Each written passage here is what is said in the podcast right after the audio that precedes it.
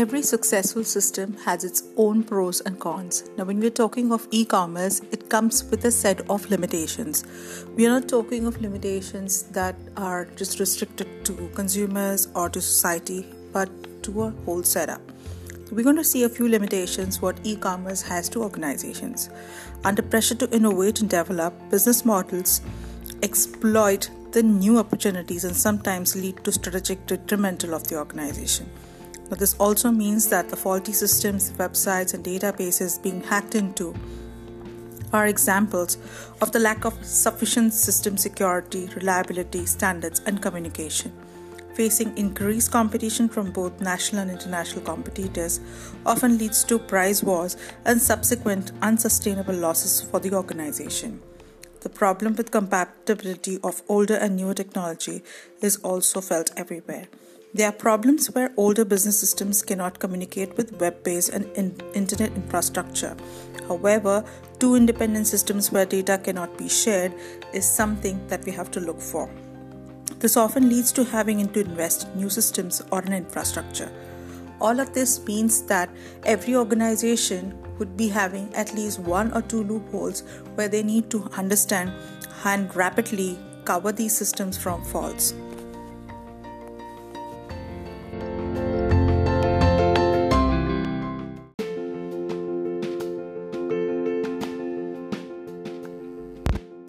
Let's see some limitations of e commerce to consumers. Computing equipment is needed for individuals to participate in the new digital economy, which means an in- initial capital cost to customers is already there. A basic technical knowledge is required of both computing equipment and the navigation of the internet and the World Wide Web.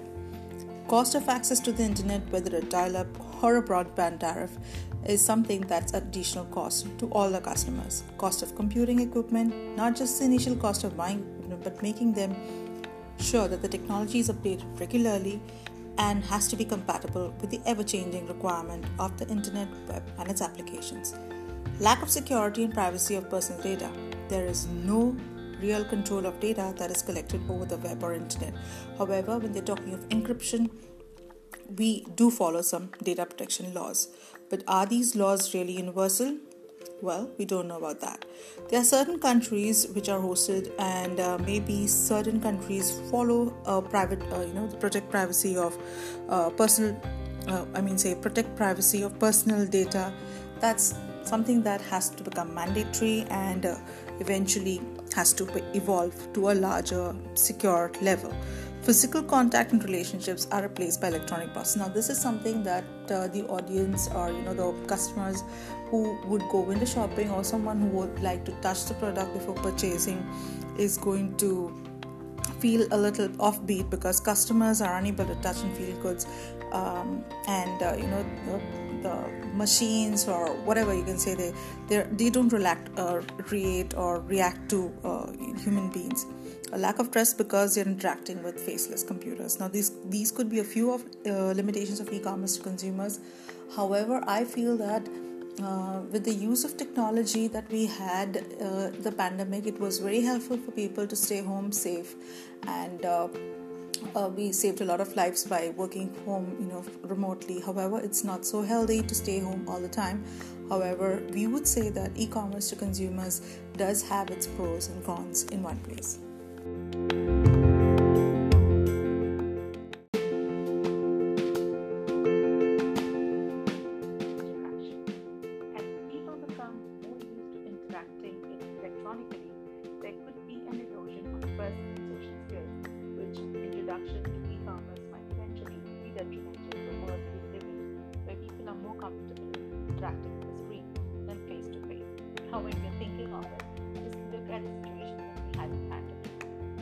does have the benefits of saving lives, but there have been individuals who have been restricted to home and now prefer to have working remotely or you know less interaction with people. This is also uh, something which is going to be different from person to person and human interaction is being intervened in a different way.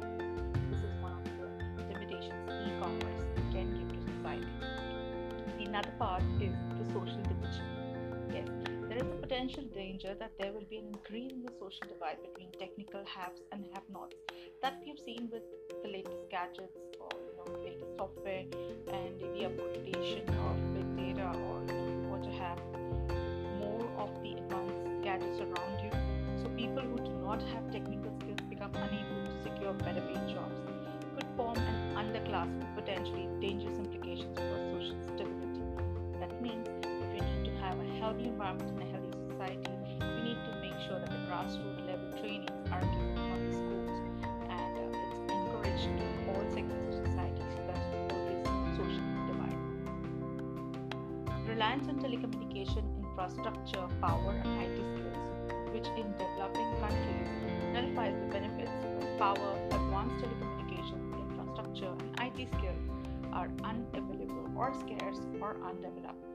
That means that this could be a threat to the society on a whole. Now, let's see what are the further implications to this. Wasted resources. As new technology dates quickly, how do you dispose all the old computers, keyboards, monitors, speakers, or other hardware or software? You are thinking, of course, there's a way that we can update. Do we have webs and applications which upgrade the system? Yes. But if your computer or your gadget is 10 years old, I do not think that the latest updates that we have on our webs and applications or the new software that we have get compatible with these 10 year old machines. Now, that's something that we are talking about right here. Facilitates just in time manufacturing. This could potentially cripple an economy in times of crisis as stocks are kept to a minimum and delivery patterns are based on preset levels of stock which last for days rather than. That we have seen in the pandemic how our whole supply chain was affected. So it's just not restricted to e-commerce, it was the entire system that's got affected. Difficulty in policing the, uh, policing the internet, which means that numerous crimes can be perpe- uh, perpe- you can say perpetuated or often go undetected. One of them is hacking your social media accounts, which is on very high, so we need to be very careful on how we can stop these unpleasant unwanted uh, interferences into your, personal life. There's also a rise in availability of access of uh, obscene material and ease with which um, pedophiles and other can entrap children by getting them into channels, and that's the reason why most of the social media has no age restrictions and uh, they want the children to be protected as a privacy act. If you are making data,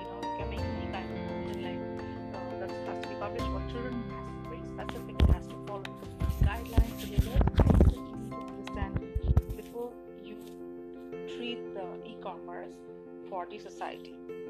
Now, these were the few limitations that I could feel that e-commerce is to society. However, if you feel that there are more, do let me know. You can write to me on uh, Smita Patil training programs. I'm giving you a link. Uh, also, you can you know listen to this called Voice Linked. Every week, I give soundbite, or you can say I'm going to give you an episode on how small business. Today, we're talking of e-commerce. We complete the first part. We have three episodes in this, and uh, if you'd like to.